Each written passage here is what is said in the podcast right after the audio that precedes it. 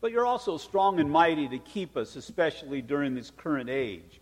And so, Father, as we open your word to study it, I pray again that you would teach us and instruct us. Before we start, I pray for our kids who are going to come up and bless us. That, Father, as the word is upon their lips this morning, I pray, Lord, that your word would be upon their lips throughout all of their lives. So we just lift up again our time together that God, you would reveal yourself to us, we ask. In Jesus' name, amen. Why don't you turn to your neighbor and tell him, glad you set your clock right.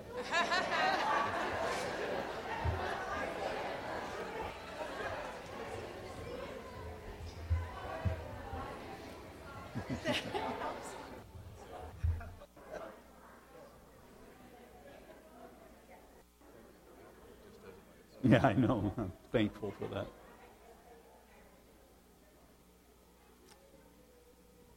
Okay, we're having our young theologians this morning, and they're on their way if they can get them herded up here.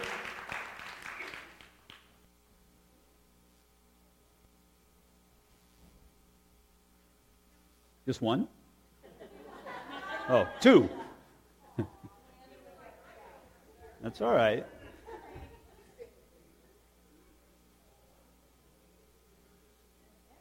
They're afraid of you people. Not Benjamin. Are you ready? All right. Is Ben standing alone, or he, are they going to come up with him? We're doing two age groups.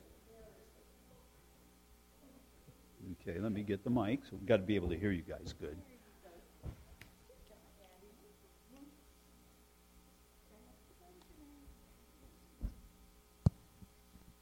Okay, what, what verse are you guys doing? Do you know? I know. What is it?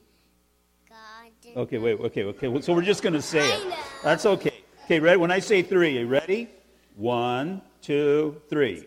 God did not spare the ancient world, but saved Noah, one of eight people. Second Peter 2 5. All right.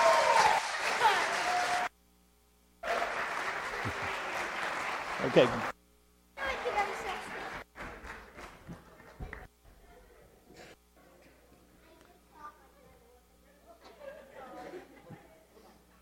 All right, everybody else.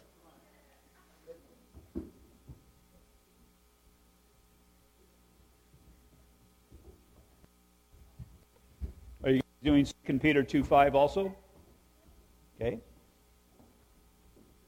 Okay, here, why don't we have up, stand here. London, Luca, why don't you guys come stand next to the big guys? There you go. And then Hannah, why don't you stand right there in the middle? Okay. Are we ready? Okay, when I say three. Ready? One, two, three. And God did not spare the ancient world, but saved Noah, one of eight people, a preacher of righteousness, bringing in the flood on the world of the ungodly. Second Peter 2 5. All right. Very good, guys.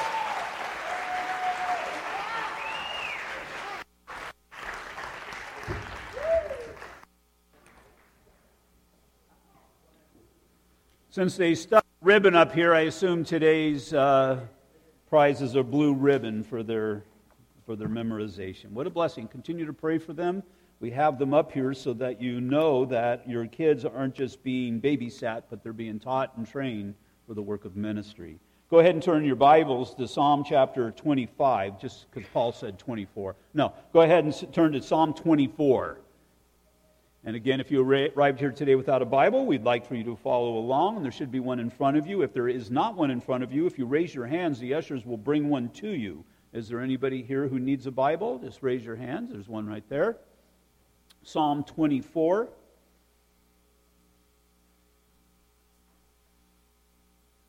Go ahead and stand for the reading of God's Word.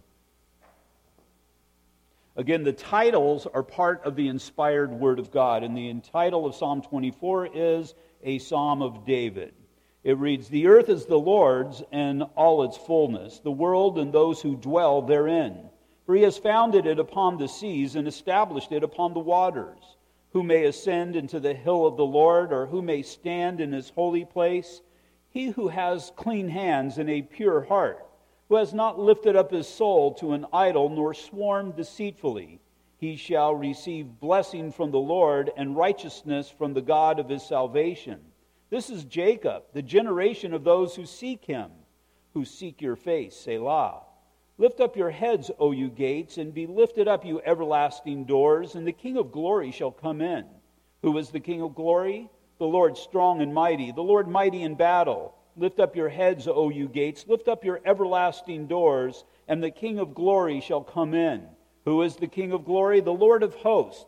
He is the King of glory, Selah. Father, once again, as we open up your word, especially this section of Scripture, pray, Father, that, well, based upon your crucifixion, based upon your resurrection, that, Father, we would have a surety of your ascension, not so much into heaven, although definitely, but so much more so into our lives, into our hearts. And so, Father, just bless us, teach us, and instruct us in this place, that you would be glorified through our lives, we ask. In Jesus' name, amen. Go ahead and be seated.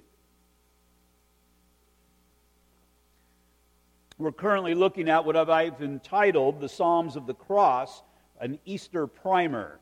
The Psalms that we are looking at are chapters 22, 23, and 24. We've looked at the 22 and 23 previously, obviously. Each of these are tied together progressively as they relate to the crucifixion, the resurrection, and the ascension of Jesus Christ. In Psalm 22, we saw our dying Lord as he was upon the cross, and we got a little background information on the crucifixion of Christ as he was having that conversation with his Father, that conversation which is spoken of in the Gospels, but given to us in detail in Psalm 22, even hundreds of years before crucifixion even existed. We looked at it as a private time between a son and his father. Last week in Psalm 23, we saw our risen Lord, a picture of our risen shepherd, he who was killed but now is alive we saw in the very first verse, Psalm 23, verse 1, again a psalm of David, and David was a former shepherd. He said, The Lord is my shepherd, I shall not want. When he says the term Lord, again pointed out that it was all in caps. When you see the word Lord in caps, it refers to Yahweh, the God who is, who was introduced to us in Exodus chapter 3. And so, in essence, what David is saying here is the God who exists the God who created all that was created, God who moves in our lives, the God who forgives sins and gives us eternal life. That God, David is saying, is my shepherd. And, and as God is my shepherd, regardless of what goes on in life, regardless of what goes on in the world, he says, I shall not want. I'll never be lacking. I'll never left wanting. And so, David, that's how, well, for instance, when Absalom rebelled against him and David had to flee his kingdom, he was just open to God. If this is the will of the Lord, then so be it. Again, the Lord's his shepherd.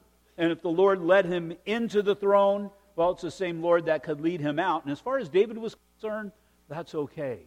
And so if the Lord is truly your shepherd, whatever goes on, it may be hard, it may be difficult, and we're all going to experience difficulty, but as long as the Lord is our shepherd, it's okay.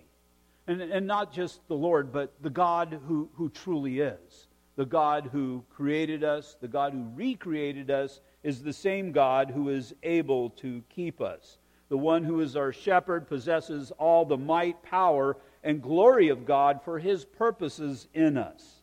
And now today we arrive at the third of our trilogy, Psalm 24, and we're going to see the crucified shepherd who has ascended to the place of power and authority. G. Campbell said, The one who has passed through Psalm 22 is exercising the office of Psalm 23 and is seen claiming the authority of Psalm 24 within our lives.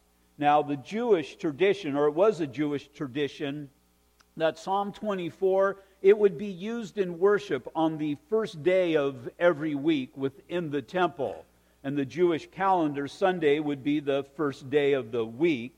And so, from that perspective, it's very possible. We're getting ready to celebrate Palm Sunday as we're entering in to the crucifixion season. It's very possible that this psalm was read as the Lord rode his donkey into Jerusalem in his triumphal entry.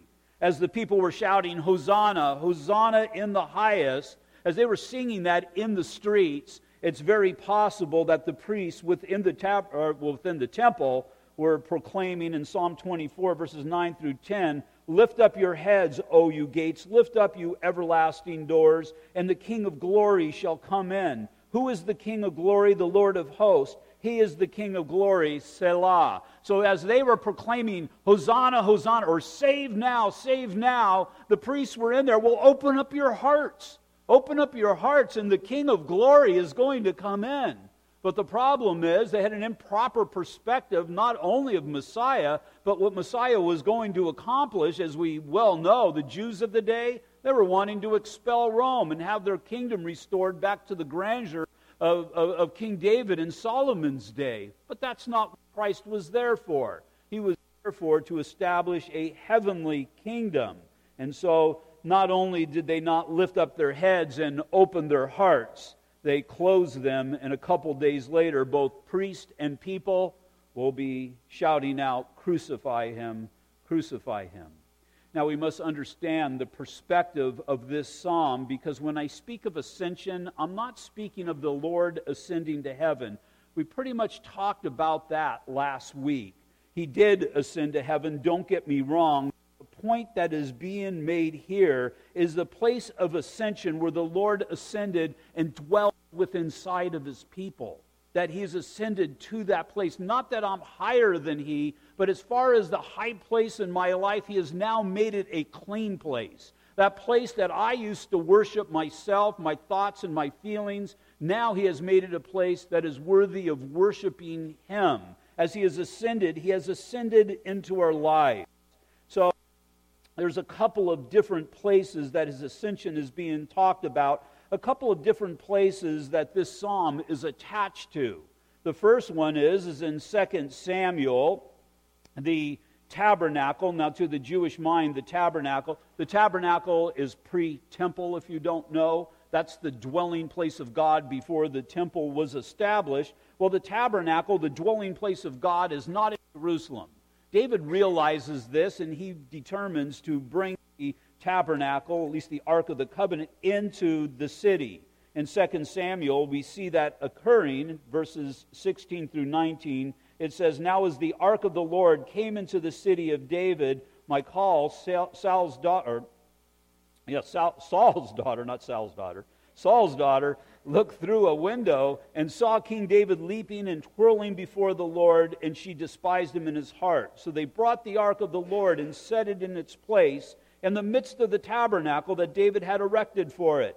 Then David offered burnt offerings and peace offerings before the Lord. And when David had finished offering burnt offerings and peace offerings, he blessed the people in the name of the Lord of hosts. Then he distributed amongst all the people, among the whole multitude of Israel, both women and men, to everyone a loaf of bread, a piece of meat, and a cake of raisins, so that all the people departed, everyone to his house. So it was a time of rejoicing in the goodness of God.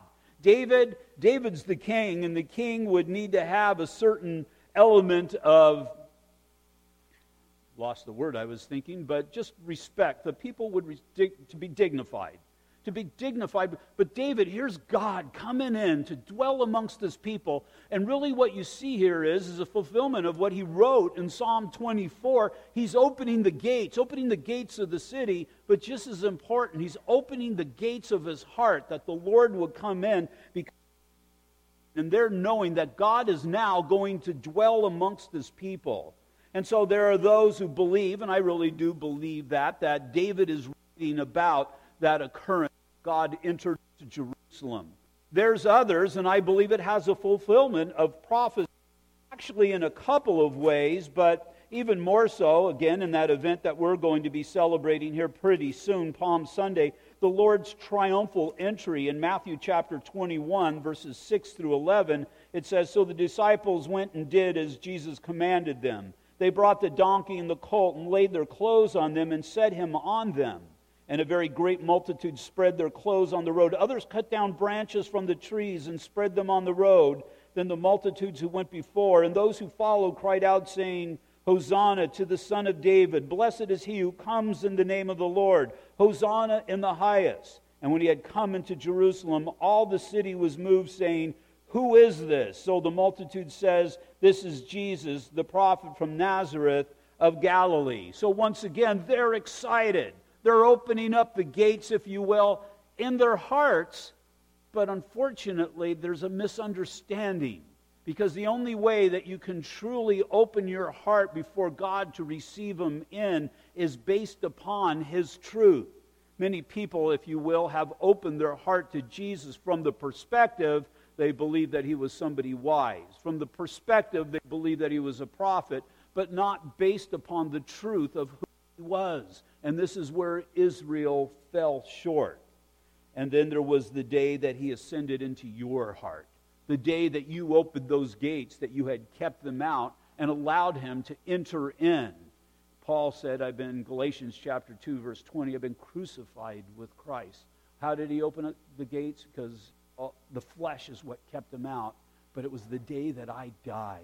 It was the day that I died to myself, that I heard the word of God and I realized that I was completely ruined before a holy God I was crucified with Christ. It is no longer I who live. He's no longer directing the affairs of his life, but he says, It's Christ who dwells within me. He's understanding that he's been bought with the price, and Christ has ascended to the place of the throne of his life. That which he would protect and he would guard with all diligence, now he was open so that the Lord would come in and possess it been crucified with Christ. It is no longer I live, but Christ who lives within me. And this life I live in the flesh. Nobody's going to live a perfect life, but he does live in faith in the Son of God who loves me and gave his life for me.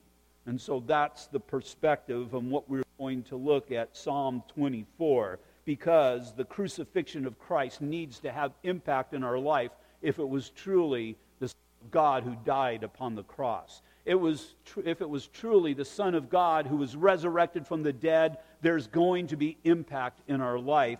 And so in Psalm 24, we see the impact that is truly made within our lives. So, first of all, who is it? Who is it that is Christ who dwells inside of us? Verse 1, 1 and 2. The earth is the Lord in all its fullness the world and those who dwell within. For he has founded it upon the seas and established it upon the waters. This Lord, the Lord who has ascended in our lives, the Lord who watches over you, who keeps you and cares for you, is the Lord who is the creator of the cosmos. He's the one who's the creator of all that we see. I was sitting on my couch last night. It was dark. We had yet to shut the curtains. The curtains look east from from my couch out in that area, and you saw this big ball of light up in the sky. Did you see the sun last night? It was just so big and it was so bright. And I'm just looking at it and thinking, it's just amazing to see that thing just hanging there in the sky. We kind of forget that that's what we're doing as well.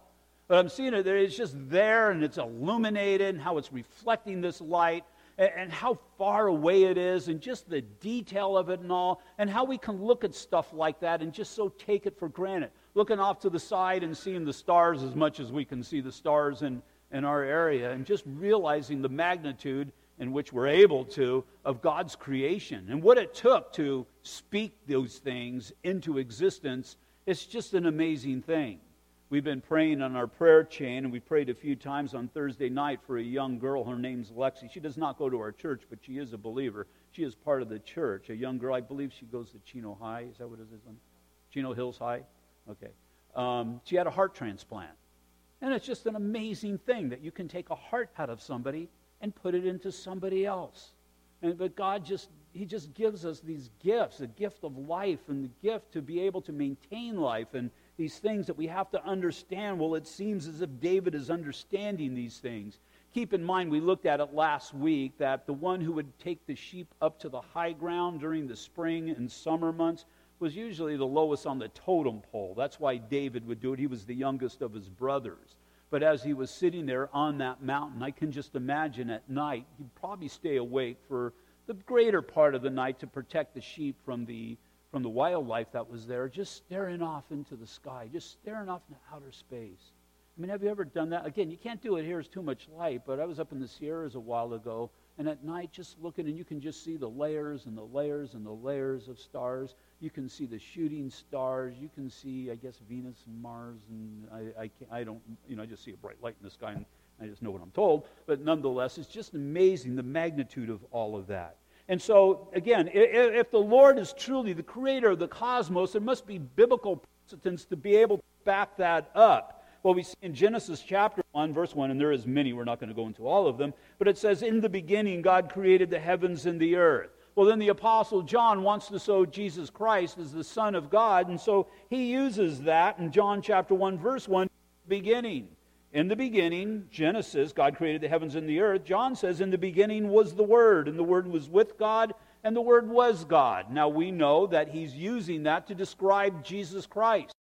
We see the word in Genesis chapter 1, and God said, Let there be light. God said, and God said, and God said. And Jesus Christ, through his word, continues to not only create, but recreate mankind as the gospel goes out.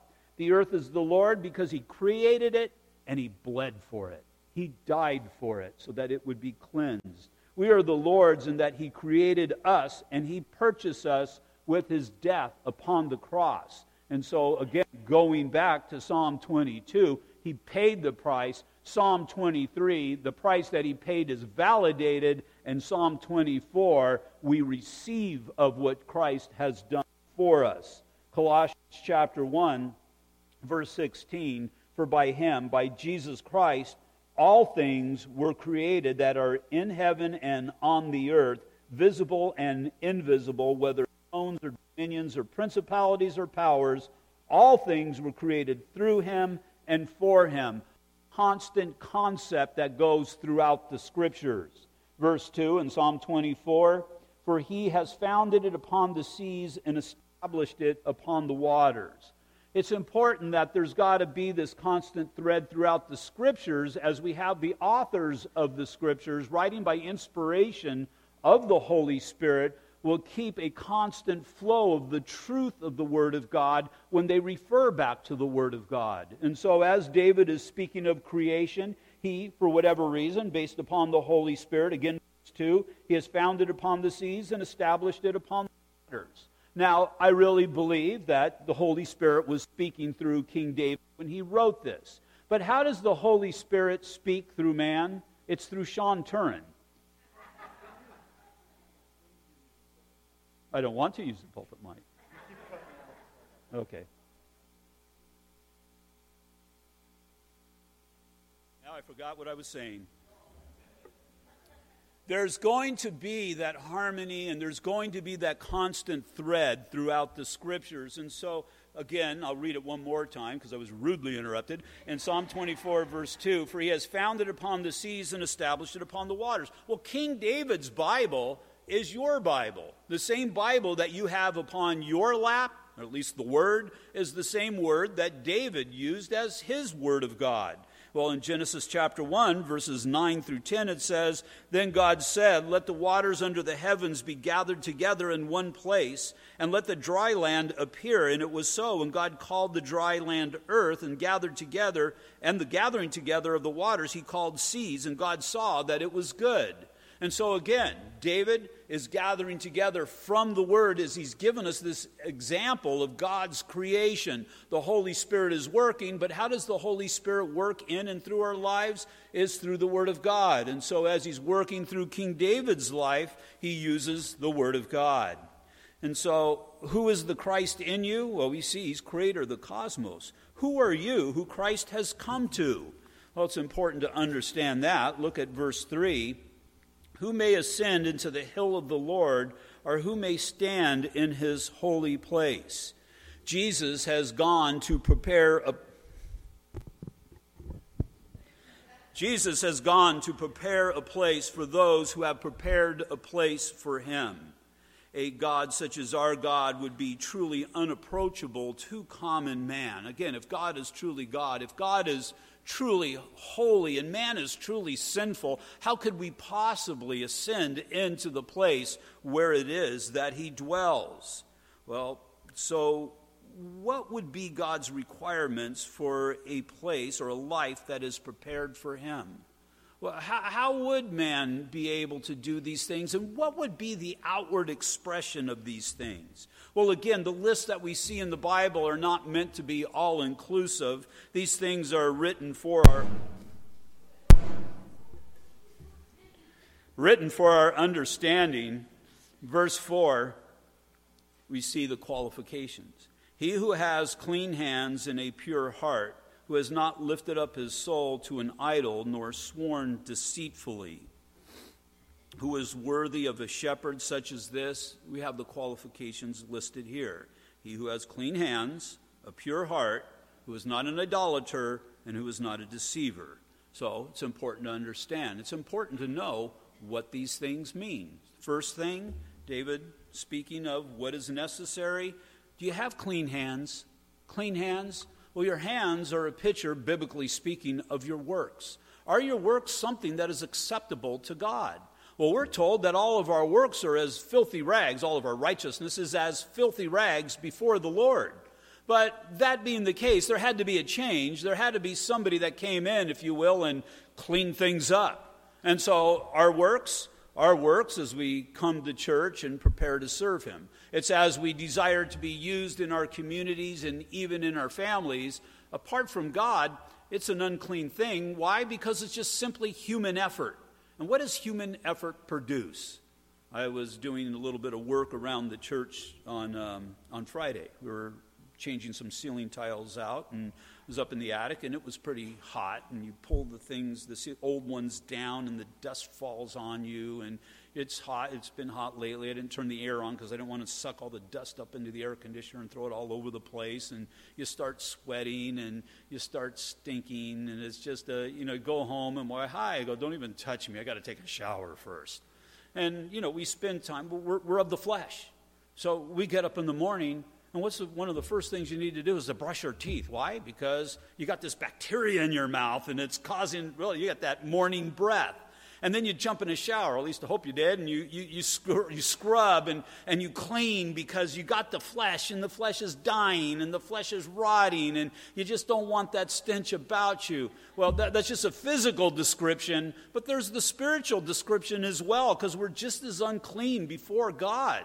And instead of scrubbing and cleaning, because it would never get cleaned up by our own efforts, we have the righteousness of Christ that has been placed upon us.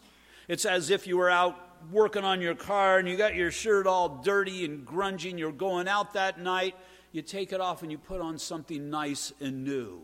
And that's what Christ has done. He's taken off the rags of our, our, our, filthy works and he's put it on that which is nice and new. Now, as we minister, as we seek to do the will of God, we do, through, we do so through the power and the ability of the Holy Spirit. And so, this is someone who practices an outward holiness, not just practice, but it's a common occurrence within their lives. One whose hands or works are acceptable before God by the works of God. The fruit of a Christian life, 1 John chapter 2 verse 29, if you know that he is righteous, you know that everyone who practices righteousness is born of him. Practices righteousness, works at a condition that is acceptable to him. I must be born again. It's the only way to be acceptable before God. But again, there's still something else missing, and it's the Holy Spirit.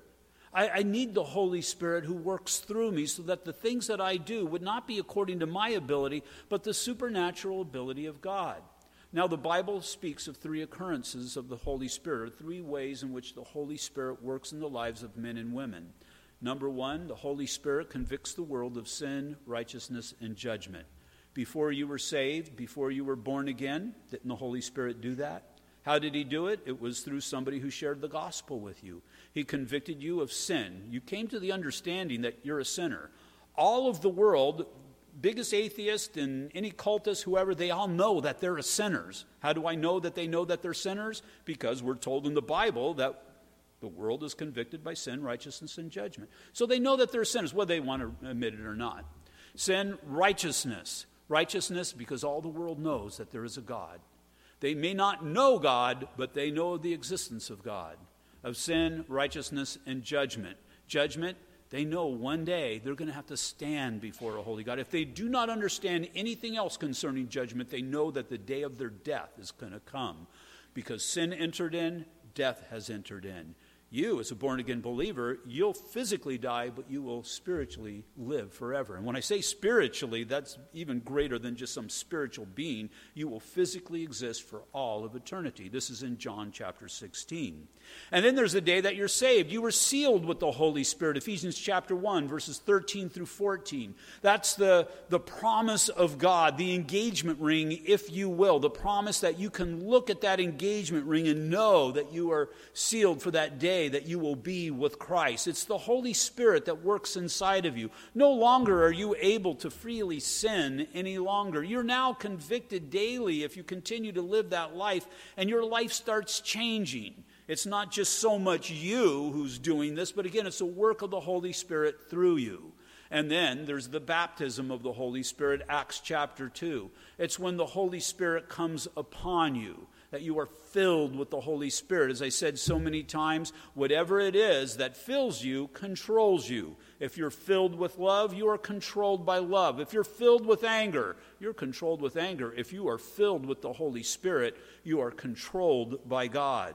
And so these things happen. These things happen for the purpose that our works would be clean before a holy God. I must be born again. I must be under the influence of God, under the influence of the Holy Spirit. Keeping in mind that the Holy Spirit is not the power of God, but the Holy Spirit is God who will empower you looking at it from a negative standpoint in Matthew 27, verses 24 through 25, when Pilate saw that he could not prevail at all, but rather that a tumult was rising, he took water and washed his hands before the multitude, saying, I am innocent of the blood of this just person. You see to it, speaking of the crucifixion. And all the people answered and said, His blood be upon us and our children. Three times Jesus was declared innocent, and now Pilate thinks that he can be declared innocent of the blood of Jesus simply by washing his hands. Well, his problem is see, our hands as born again believers, our hands have been washed, if you will, by the Word of God. We're, we're seen clean. Our works are seen clean because, again, the Word of God. But his, well, we've got this picture of watering, and he's washing in that water. But the problem is he's washing with the water, or the wisdom, if you will, of the world. And that's not going to cleanse his hands. And the same thing with the Jews. They're, they're stained with this blood. And can you imagine? Have you ever, I've never seen, but, you know, just even a little cut? Little cut is something, you know, when you're seeing blood flowing, there's just something that strikes your heart. And, you know, if you see a, a, a great quantity of blood. I was on a job site when I was an electrician, and somebody cut themselves pretty seriously. And I remember there was a pretty big puddle of blood. And when you see it, it just kind of makes you queasy. There's something disgusting about human blood. And it's supposed to be, because it's unclean in the sight of God. It's only by the blood of Jesus that our sins have been washed clean. So those who are in Christ and Christ is in them, their works must be made clean by Him. Secondly, what does it mean to have a pure heart? Well, we can kind of fake the works. I've seen people do it, and I've seen people do it quite effectively. But as far as our heart, our heart is transparent before a holy God. I cannot hide that from Him. My heart is open before Him, and not only do I know it, but He knows it as well. There's that thing, that, that mindset that we tried to hide, that we tried to mask, but when your heart is wide open before God, there's that shame, apart from Christ, there's that shame and there's that need to hide. Look at Adam and Eve hiding in the trees. Look at Adam and Eve trying to cover their shame with the fig leaves. And so they understood that God was looking right through them. He saw the sin that has stained their lives. Those who have a pure heart have no selfish, ulterior, or worldly motives. The best example of the contrast is probably between Barnabas and Ananias. There's Barnabas, son of encouragement. He was a man who was probably building his own kingdom and doing quite well at it, owned some property. But the thing is, he gets saved and he's got this pure heart before the Lord. He sees this great thing that God is doing. And what he does is he sells his land and he, he gives it. And he probably, well, you know how people talk, and probably people within the congregation, you see what Barnabas did? He, he sold his property and he, he, gave it to the church. And, You know, that, that was quite a bit of property. It was kind of an amazing thing to do. Not that Barnabas was trying to seek the praise of people, but I think this man Ananias heard about it. Ananias had great riches as well, but he doesn't have such a pure heart. Barnabas did it because God saved him, and this was a man after God's heart. But Ananias, well, he talked to his wife and says, You know what? we can sell ours too, and we'll give it to the church, but we'll just give some of it to the church. But we'll tell the church we're giving it all, and they'll see us as something else as well. They're trying to build themselves up, but they're doing it at the expense of their walk with God, in that they're lying to God. It's, they're described as lying to the Holy Spirit.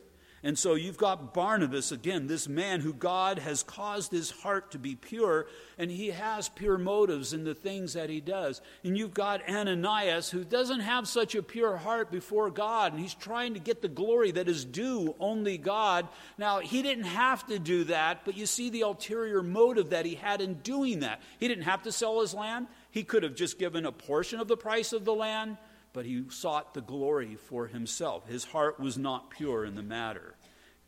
Matthew chapter 5 verse 8 says, "Blessed are the pure in heart, for they shall see God." And how does God deal with our heart? He doesn't fix it, he doesn't change it. He implants a new heart within our hearts. The old one, it was desperately wicked. It was very deceptive. You know, if you kind of lead your life according to your own understanding, if you lead your life according to your own heart, we're not talking about the thing that beats in your chest, but the inner person, it deceives you because it guides you according to your senses, according to your desires. I want to be guided, I want to be led according to the desires of God. Thirdly, what does it mean to not lift our souls to an idol? It's to not give yourself or your service and dedication that is due to God to someone or to something that is not God. And you see people to the magnitude of which man should be praising and worshiping and serving God. Man does this in so many other arenas, in so many other areas. We'll do it for sports team. We'll give our lives to our favorite sports team. We'll give our lives to some kind of pleasurable action or, or, or, or motives or whatever it might be, and we give these things so freely to that which does nothing for us, these things are due to God. In Luke chapter 16, verse 13, no servant can serve two masters, for either he will hate the one and love the other, or else he will be loyal to the one and despise the other. You can't serve God and mammon. You can't serve God in that which is opposed to God. We, the church, we're to give our hearts to the one who first gave of himself to us.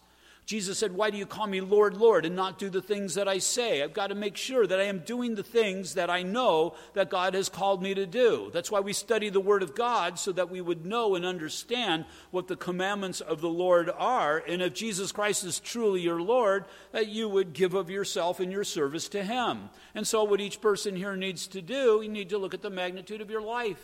You need to examine your life throughout a week's time at least. Take that bite and, and what portion of that week do you give to the one who's given you everything? And we've got to understand that. We've got to know that. I still need to raise my family. I still need to go out and work a job. There's no doubt about that. But is Christ upon your mind? Do you take time to pray and to seek Him out? Do you fast? Do you, do you just have that desire and that passion for the Lord and what God has called you to do? We need to examine our lives and find the areas that we're lacking because we are all lacking. This is a constant thing that we need to do. We've got to take constant inventory of our lives to understand that I'm following hard after Him. That if I was to stand before Jesus Christ, He would say, Well done, good and faithful servant. Would He say that if you stood before the Lord today? Again, that's just something that you need to examine yourself. Fourthly, what does it mean to not swear deceitfully? Well, who do you say that you are? If somebody would ask you, Are you a Christian? and you haphazardly say so, so many people do. It's very common for people to say that, especially that live in this country, that we're Christians, we're a Christian nation. But you cannot find one place in here that tells you that you must be a Christian. There's not one place, know, people are called Christians, but nowhere does the Bible say you need to become a Christian. Nowhere does it say you need to receive Jesus Christ as your Lord and Savior. These are terminologies that we have added. Jesus said, You must be born again. And so, again, once again, are you born again? Is there that day that your life changed? Because to be born again is an instantaneous change in your life. That you can look at the old life and you can see the new life. We're told here to not swear deceitfully. Are you doing that before God by taking His name in vain, by taking Christ upon you, but there's never really been any change in your life? Again, we're so, we're so good in this country because we're so comfortable about playing the Christian game or the church game or whatever. But Jesus is going to stand there and he's going to expect you on that day of judgment. Are you born again? And it's then that, again, you're going to realize the transparency of your life. You put on a pretty good facade at the church. I fooled everybody there. I fooled the pastor. Or maybe the pastor fooled you and he's not born again. But these are things that we must consider, that we've got to know the depths of our being because your eternal life, it depends upon it. If you just walked down an aisle, if you just raised a hand, if you just came to Christ in the sight of God, that doesn't mean anything unless you did it from a heart that desired Jesus Christ and desired change in your life and you became born again. If you just went through the outward the, the, the, outward works, the outward emotion, and all that, we already talked about clean hands. We already talked about works. Were they clean works? Were they acceptable before God? Again, giving your heart to Jesus, surrender your life to Jesus. That's what He wants. That's what He commands. That's what He demands. Have you surrendered your life to Christ? Or He's still holding on to parts. Uh, this little part I'm holding on to my, for myself. I'm keeping Christ out of that. I'll, I'll, give him this part. I'll give him the church, or, you know, I signed up for this ministry or that ministry. He wants the whole thing. That's why he told Nicodemus, You must be born again. You have to be a new creation in Christ. If any man, in Christ, if any man is in Christ, he's a new creation. Behold, all things have passed away. Behold, all things have become new.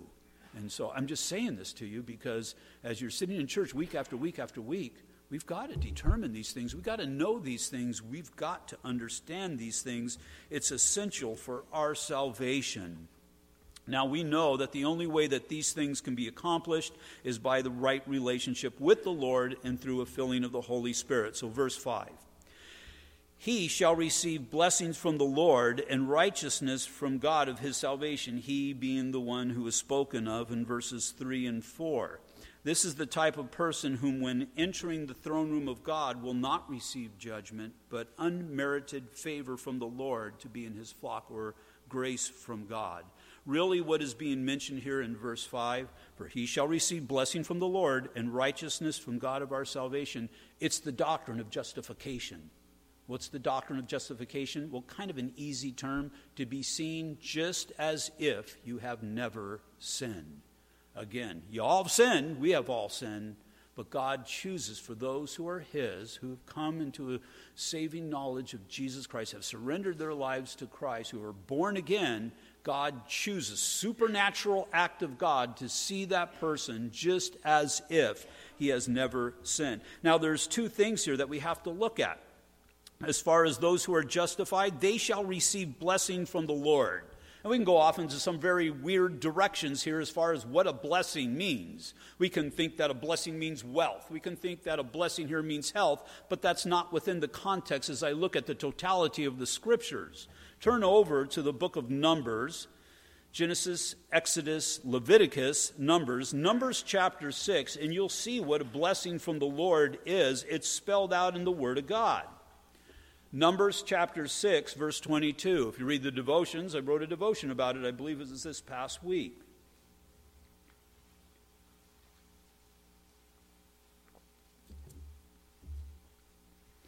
So, if you're truly justified, if you're truly born again, you will have received blessings from the Lord. Here's the description of the blessing. Verse 22, Numbers chapter 6. And the Lord spoke to Moses, saying, Speak to Aaron. Aaron would be the high priest, his sons would be the serving priests under him, saying, This is the way you shall bless the children of Israel. Say to them, The Lord bless you and keep you. The Lord make his face shine upon you and be gracious to you. And the Lord lift up his countenance upon you and give you peace. Verse 27 So they shall put my name on the children of Israel, and I will bless them. This is the way they're blessed. May the Lord, he's speaking of the Father here, bless you and keep you. You've been kept to the day that you enter into God's kingdom. A blessing from the Lord is how he spiritually keeps us. I shouldn't say spiritually because that's how he keeps the totality of who we are. He keeps us until the day that He calls us home. Those who are the Lord's, the Lord will not lose any. Verse 25 The Lord make His face shine upon you and be gracious to you. Where has the Lord's face shone upon us? Well, Jesus is the image of the invisible God. And that Christ has dwelt inside of us. And it says he'll be gracious. Where was the grace of God best displayed to mankind? Was upon the cross of Christ. Verse 26 The Lord lift up his countenance upon you and give you peace. It speaks of the Holy Spirit, the Holy Spirit dwelling inside of us. And so I may not have riches, but I'm still blessed. I may not have good health, but I'm still blessed. I may not have everything that I want, but I'm still blessed because God thinks of me, God provides for me, and God cares for me every day of my life. And as he does that, that one day when he's going to bring me unto himself, King David is understanding the magnitude of these things. So the first thing that we see when David is, we have this Old Testament, I'm back in Psalm 24, David's description of the doctrine of justification is the blessings that are from the Lord, and he describes them in detail. And then secondly, you receive righteousness. In Philippians chapter 3 verse 9 and be found in him not having my own righteousness which is from the law but that which is through faith in Christ the righteousness which is from God by faith. That we have that pure linen that has been placed upon us. I talked about it a little bit earlier. And so I've got blessings from God and that God is with me and God's grace shines upon me just as surely as that moon was illuminated because it was reflecting the glory of the sun. I'm reflecting the glory of Christ. As you see these little things that are at work in your lives, you know that this is of the Lord, that Christ dwells inside of me. Righteousness, once again, that my works are pure before the Lord, based upon the Lord dwelling inside of me. Verse 6 this is Jacob, the generation of those who seek him, who seek your face. Jacob, I think the reason he uses Jacob there is because Jacob was such a conniver in the past, but he wrestled with God and God prevailed. And now Jacob, who was so trying to work everything out and manipulate every situation and circumstance, is now governed by God. And then notice the word Selah there. If you read through the Psalms, Selah is mentioned quite a few times. Keep in mind, the Psalms are God's songbook. And Selah is entered when they want when the when the author wants you to contemplate what has been said previous. Selah is actually a musical interlude for the purpose of contemplation. So if this song is being played as a song, that there would be a musical interlude, and those who are singing or reading or hearing would stop and just go back and consider what has been said. Verses 7 through 10 Lift up your heads, O you gates, and be lifted up, you everlasting doors, and the King of glory shall come in. Who is the King of glory? The Lord strong and mighty, the Lord mighty in battle. Lift up your heads, O you gates. Lift up, you everlasting doors, and the King of glory shall come in. The Lord, who is the King of glory? The Lord of hosts. He is the King of glory, Selah. And so, again, if you're using the picture of the ark coming into the tabernacle, or Christ coming into Jerusalem, or the Lord into your life, you had to open the gates. You had to open the gates of belief. And you had to see him come in. There had to be that visual reality of Christ within your life. That's what we must consider today. We've arrived at this section of Scripture. I prayed, I don't believe that I've manipulated anything to teach Psalm 24. God's brought you to this church. He got you out of bed an hour earlier, whether you understood it or not. But you're here, and there's reason and purpose for all this. It's all God's Word, and it's the working of the Holy Spirit. And I encourage you, just as I encourage myself, I've got to look at and I've got to evaluate my life as well. And so, what happens when you open the gates? We're told here the Lord of glory will come in. He'll make your hands as white as snow. He'll, he'll, make your, your works something clean in His sight. He'll give you that new heart. Again, not just repair the old one, but completely that new heart. He'll be the Lord of your life, the one who directs your thoughts and your actions. He'll drive a love of others to be a higher priority than the fruitless love of yourself. He'll do great things. We're told in the book of Revelation, chapter 3, verse 20, the Lord says, Behold, check this out, pay attention. I stand at the door and knock. If anyone hears my voice and opens the door, I will come into him and dine with him, and he with me. Father, I just pray that we would grasp, to, grasp onto your words. Father, we see the faith of our children, our children who understand the importance of the Word of God to the degree that they're able. And, and there was even one of them, I asked, who, Lord, if he was going to come up here and do it, and he said, no, he was too afraid. But Father, you allowed him to get over himself, and he was up there just yelling out with the rest of them. Father, I pray that we would have that faith. Father, I pray that we would have that obedience. Lord, as I'm speaking to believers today, I just pray, God, that you would make the calling and election of this church and the people of this church sure, that there would be no doubt. And I pray as you do, Father, your church would glorify who you are. Lord, I thank you, Father, for this series, this series upon Uh, of the cross, this primer that we're having as we're entering into the, this most holy season. I pray, Father, that we would consider the things that are said, that our faith would be strengthened, and Father, we would be motivated to your work. So, Father, I pray that we would be a church that would forever glorify you, that you would bless us for, well, because we've come, but Lord, also because we're obedient. And so, Father, I just pray for those who have come out today that you would go before them in their lives, that you would use them this coming week, we ask. In Jesus' name,